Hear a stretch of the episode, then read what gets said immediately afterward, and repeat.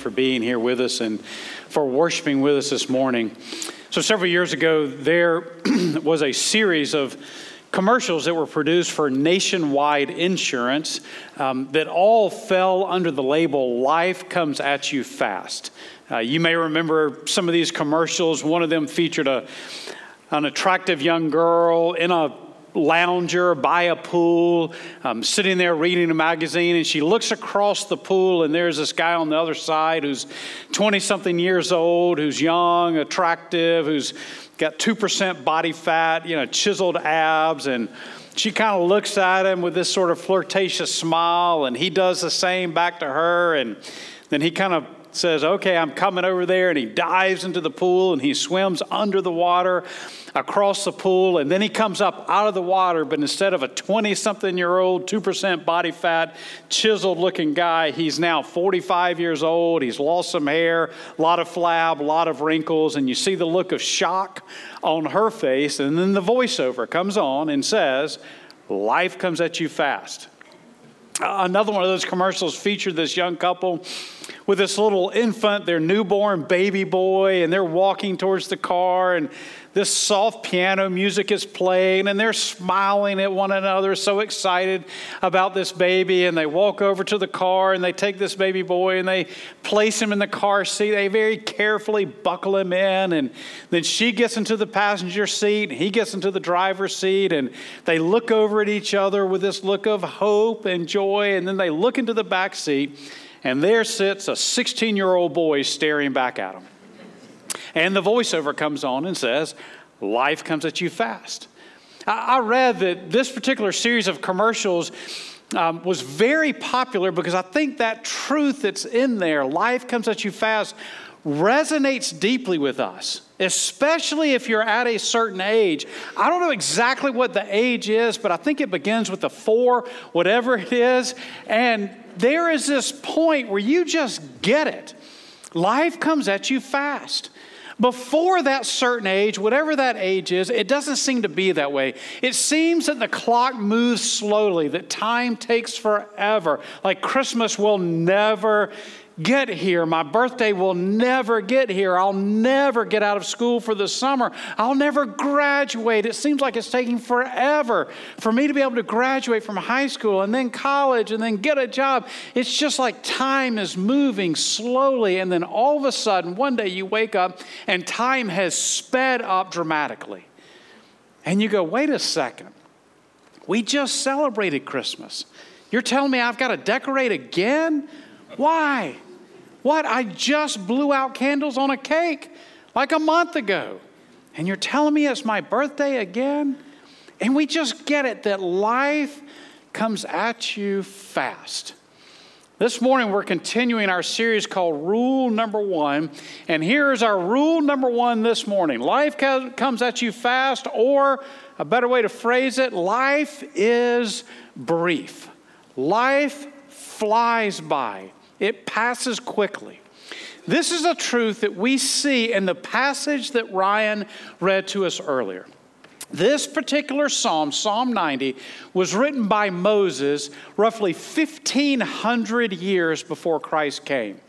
Uh, Moses wrote this passage that's really a prayer, and it's one of the most fascinating prayers in the Bible. Uh, it is fascinating in part because of this strange prayer that Moses prays to God. It, it's, it's one of these prayers that I hardly ever hear prayed nowadays. And all the prayers that we pray, and a lot of these prayers are very strange prayers, I don't ever hear a prayer like this. I, I, hear prayers for, you know, pray for my son who's at college and he's having a tough time. Pray for my mom, she's facing surgery. Pray for this couple, their marriage is struggling. You know, I, I hear all of those prayers. I hear people pray those prayers, but I don't ever hear them pray a prayer like this. In, in fact, one of the strangest prayers or oddest prayers or maybe confusing prayers that you have prayed, that I have prayed, especially this time of year, is for my team to win. You, you've done it. You're in front of the television. It's fourth and goal to go. There's two seconds on the clock. There's only one hope, you know, and you pray, Lord, I know, I know this is kind of one of these things where I'm not really sure should I pray for, but please, if you would, we just need a reception here. We just need you know, a first down, whatever it is. The reason that prayer is confusing to me or odd to me is because I've prayed it, but I know there's somebody on the other side praying, please stop them. please don't let them get the first down. And I'm like, well, God, what? How does he answer? Who does he answer there? There are all kinds of prayers that we pray. But this particular prayer is one that I rarely heard prayed.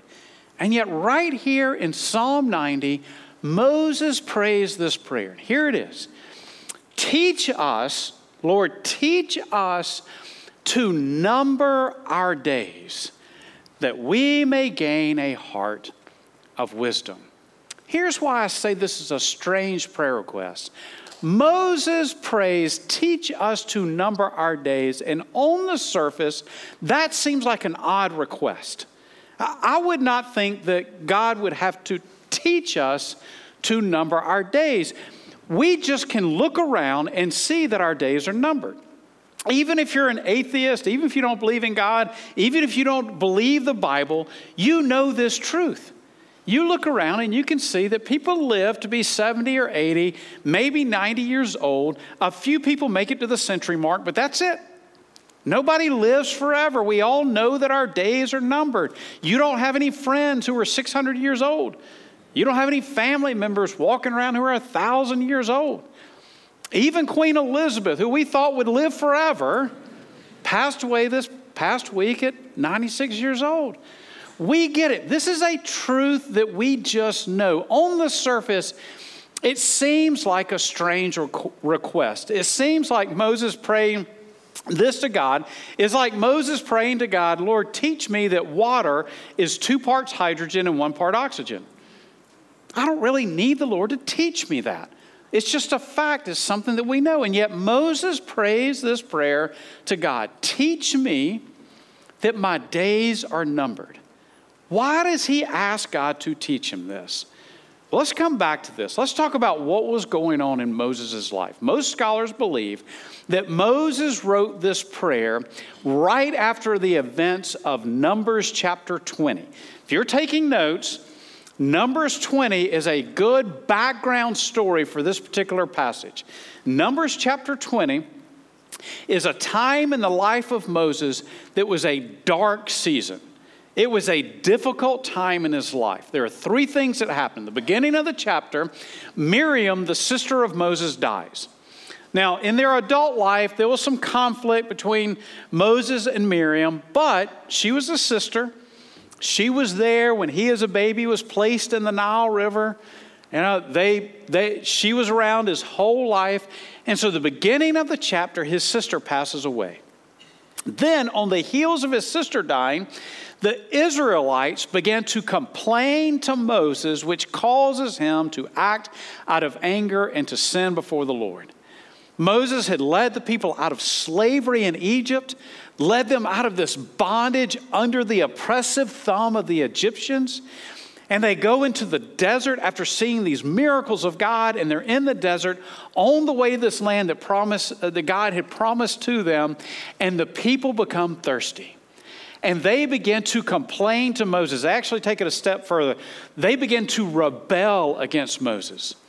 And they say to Moses, Why did you bring us out here into the desert to die? We wish we were still back in Egypt. At least there we had water. And they take it a step further and they say, We wish we were back in Egypt and we just died in Egypt rather than coming out here to the desert to die. And they just complain and complain and complain against Moses, and it wears him out. And so he goes to the Lord and says, What do I do? And God says, I want you to go and speak to this rock. And when you speak to the rock, water will flow from the rock, and it will provide water for the people. Well, Moses goes to the rock, but he is so worked up and angry and frustrated at all these people who have complained and rebelled against him that instead of doing what the Lord says and speaking to the rock, he takes his staff and he whacks the rock twice, hits it hard out of anger and out of frustration. Well, I can't blame Moses. I mean, I understand that feeling. But God said to Moses, Look, you didn't trust me. You acted out of anger rather than doing what I told you to do. And because of this, you are now not going to get to enter into the promised land. Someone else will take the Israelites into the promised land. So Moses, sister dies, the people rebel against him. Then this causes him to act out of anger and sin, and then he is given the news that he will not enter the promised land. And then to cap it off, the end of Numbers 20, Aaron, who was the brother of Moses, dies. Not just his brother, but his partner in ministry. Aaron was the one who served as the mouthpiece for Moses as he went to Pharaoh demanding that Pharaoh let the Israelites go. Aaron was the one who acted as the priest before the people, speaking to the people and then speaking to God on behalf of the people. Aaron was not only Moses' partner in ministry, but arguably his best friend. His sister dies. He has this whole issue with people rebelling against him and his own sin. And then his best friend dies. And on the heels of that, Moses prays, Lord, teach us to number our days. Why does he do that? Why does he pray this prayer after Numbers 20, after this dark chapter, this tough season in his life? Why does he do it then? Here's why. Most of the time, we just go through life and we do and we go and we do the things that we need to do and we get the kids to practice and we go to work or we go to school. We come home in the evenings, we make sure we have dinner uh, ready, we feed the dog, we go to bed, we get up the next day, we do it all over again. Most of the time, we just sort of go through life on autopilot. And those who live around us in this culture, that's exactly what they do. The fastest growing religious group in our culture, and that's not the best term to use, but that's the only one I can think of. The fastest growing religious group in our culture are the nones. Not N U N S nuns, but N O N E S nones. Meaning, when companies send out these religious surveys and they say, What is your religious affiliation? Are you Protestant? Are you Catholic? Are you Muslim? Are you Hindu? What is your religious affiliation? Or they'll send it out and they'll say, What is your particular denomination? The group that is growing the fastest are those who check the very last box N O N E. In fact, out of the millennial generation, one third of millennials say none. Now, it doesn't mean they don't believe in God. It doesn't mean that they're atheists. In fact, many times they will say they believe in God. They look around at this world and creation and say there's got to be a God. All of this couldn't have just happened by coincidence. They believe in God, but what they say is it has no, the fact that there is a God has no practical effect on my life. Yeah, I believe in a God somewhere out there, but I'm just living my life. I'm just going through each day graduate from high school, graduate from college. I'm gonna try to get a job. Maybe I get married, have a few kids, get a better job, get a promotion, get a better wife, get a better husband, maybe have a few more kids, save for retirement, retire, move to Florida, play a few rounds of golf, watch some television. That's it. That's life. And the truth is, even those of us who follow Christ, that can be our mentality day after day after day. Get up in the morning, try to survive the day, watch a little television, go to bed at night, start over the next day, just trying to make it each week. But then something happens. Something happens to us. Something happens in our lives. A friend dies a relative dies, maybe before their time, or we get a health crisis, we get news from the doctor that we did not want to get, and all of a sudden everything else stops, and then we stop and we actually consider eternity. It, is in those moments when life throws us a curveball of some kind that we will pause for a moment and we will say, you know what? I need to think beyond just my next meal, just, just the next game coming up this weekend. I need to think beyond just where am I going to go on vacation this summer. I need to think beyond this life and think about eternity. That's what Moses does on the heels of this chapter. That's what Moses does in the midst of this crisis. In fact, when you back up to verse 10, here's what he says Our days may come to 70 years or 80. Again, Moses is acknowledging what all of us know. We will not live forever. Our days are numbered 70, 80, maybe 90 years if our strength endures. What he's saying here is we may not live that long. You're 20 something years old in here. You think, well, that's great. I've got another 50 or 60, maybe 70 years. Maybe. Maybe, but you don't know. If our strength endures. Yet the best of them are but trouble and sorrow. Moses is acknowledging on the heels of this very difficult chapter the sorrows and troubles that he's been through. For they quickly pass. Life comes at you fast. Life is brief. Those days are numbered. You look back and you say, Where have the years gone? They've passed quickly, and we fly away. And then he prays this prayer Teach us to number our days, that we may gain a heart of wisdom. Here's why Moses prays this prayer. It's not that Moses is needing some new information. It's not that Moses is saying to God, God, I thought that we lived to be a thousand. Somehow I thought that that was true. I need you to teach me that we really live to be 70 or 80 years old and that's it. He's not praying for new information. He's praying that that information that he already knows will practically live its way through his heart and into his life and that he may gain a heart of wisdom. Here's a way to think about it one of my weaknesses is a Dairy Queen Heath Bar Blizzard. Um, I have a gluten allergy, so there are a lot of desserts that I cannot eat. I'll go to a party and someone will offer these fabulous desserts, and I'll think, I can't, I can't. You put flour in it. Why did you do that? I can't have that dessert. But a Heath Bar Blizzard is a gluten free dessert, and it is wonderful. It, it is the best creation that that Dairy Queen ever created. But it's got about a million grams of fat and sugar and carbs.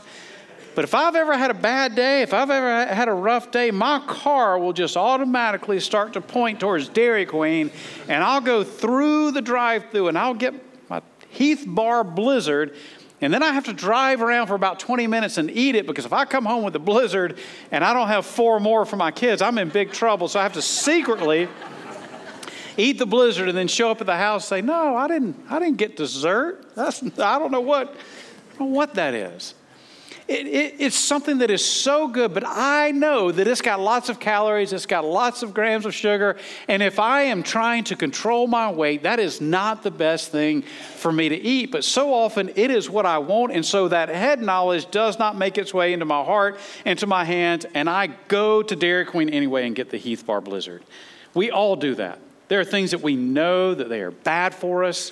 There are things that we do and we know that we shouldn't do it. We've got the information Intellectually, we know what's true, but practically, it does not play out in our lives.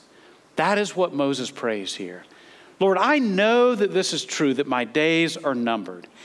Help me to realize this truth in a way that it travels from my head to my heart and practically uh, plays out in my life. Help me to live with a heart of wisdom. So, how do we do that? How does that practically play out in our lives? Let me give you three things. You can probably think of more, but these are three that I find in Scripture that demonstrate a heart of wisdom that understands that our days are numbered. Um, how do we make the most of our moments? Number one, live with the end in mind. Live with the end in mind. When you read this prayer of Moses, not only does he pray, Lord, teach me to number our, days, but teach me, Lord, remind me that there is a day that is coming that I will stand before you.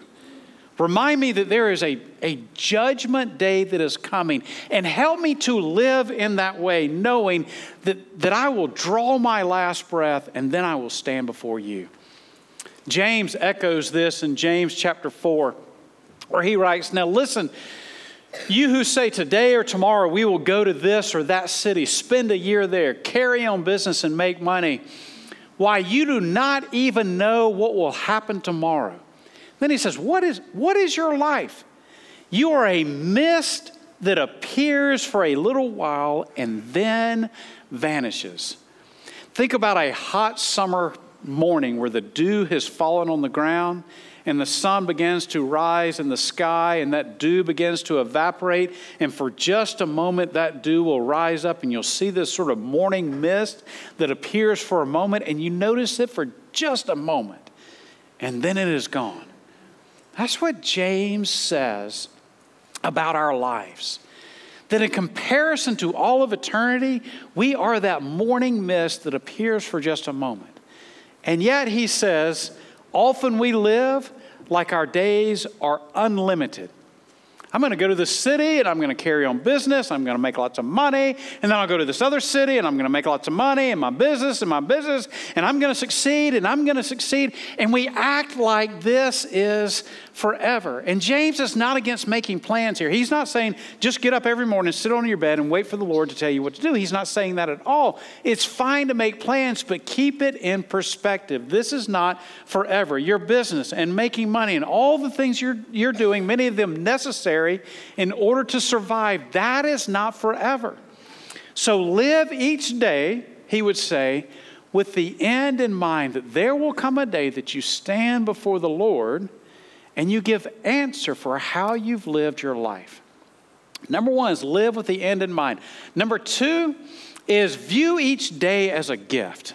Every single day that we have left on this planet is a gift of God. Lamentations was written by the prophet Jeremiah. Lamentations was written during a very difficult time in the life of Israel. They had been invaded by Babylon, the city of Jerusalem was destroyed, the temple was destroyed, and Lamentations is not an encouraging book. As you can guess by the title, it is a book of weeping, of sadness. And yet, in that book, Jeremiah writes these words Because of the Lord's great love, we are not consumed, for his compassions never fail. Then he writes this They are new every morning.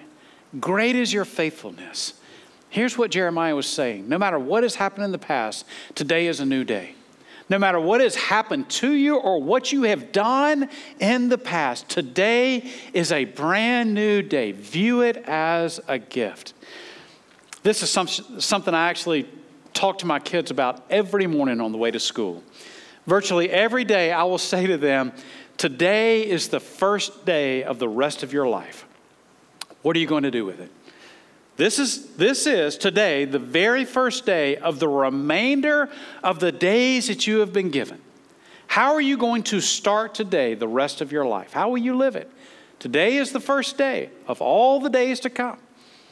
None of us know how many days we've been given. None of us know how many days we have left. But here's what we know today, you have one less day than you did yesterday. Tomorrow, one less day than you have today.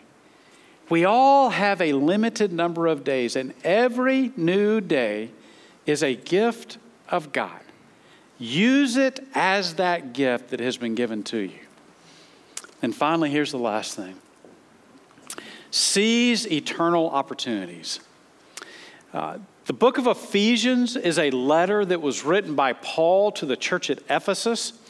And Ephesians is this beautiful letter where Paul does this compare and contrast to the Ephesians' old way of life and their new life.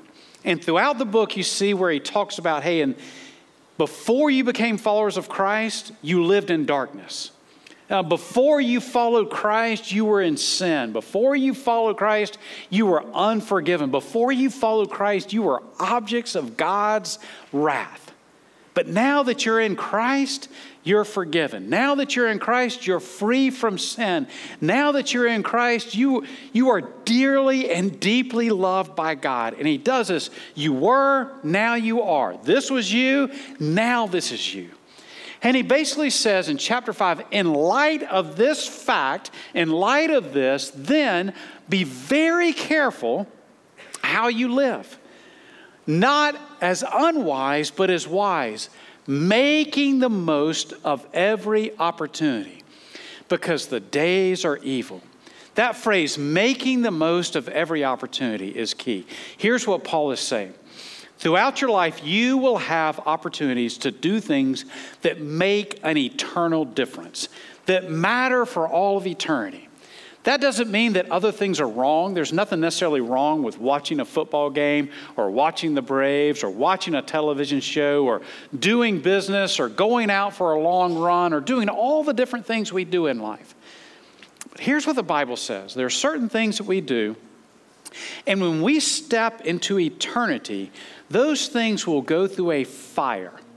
And those things that really don't matter, they're like hay and stubble and grass, and they're just burned up. They're not necessarily bad, they're just burned up and they're gone. But there are other things, other opportunities that we have in life that make an eternal difference. And the Bible says those things will go through the fire, but they're like gold and silver and precious jewels. And they are refined in the fire, and then we take those things into eternity. You are given, as a follower of Christ, opportunities throughout your day. Might be that somebody just needs a kind word, and you have the opportunity to do that. It might be that a coworker needs to hear the gospel at least some nugget of the gospel, and you have this opportunity to seize that opportunity and to share the gospel. Or to give and support a ministry that is making a difference in the lives of others for all of eternity. And you've, you've been given the opportunity to do that or to serve in a church or in another ministry where you're able to pour into kids or teenagers or college students and teach truths or help them to understand how to follow Christ better. And what Paul is saying here is seize those opportunities. Live as someone who is wise, not unwise, to recognize those opportunities and to take a hold of them and do things that will make a difference for all of eternity. Listen, if you're a follower of Christ, this passage and this concept that life is brief and our days are numbered should not scare you at all. Time is not your enemy. The years are not your enemy. If you follow Christ, God has every one of your days in His hands. And yes, there will come a day that you will breathe your last breath, and there will be someone standing there who will say, He has died. She has died but they will be wrong because at that moment you will be more alive than you have ever been before as you step into the arms of Jesus and into eternity. But if you're not a follower of Christ, if you've never made the decision to follow Christ, then time is your enemy. Then the years are your enemy. Every time you see a clock, you should want to smash that clock because it is mocking you with every tick to the day of your ultimate destruction when your time is no more, when your days are no more. However, it doesn't have to be that way. If you've never made the decision to follow Christ, then here is the great news no matter what you've done, no matter how far down sin's path you have gone, no matter how far you have drifted from God, no matter how many years you have not followed Christ, today can be the day that all that changes. And today, time can go from being your enemy to being your friend as you become a follower of Christ and you are deeply and eternally loved by a God who has every one of your days in his hands. Today could be the day that everything changes for you. Don't give up this chance to follow Christ and find forgiveness. that can only be found in Him.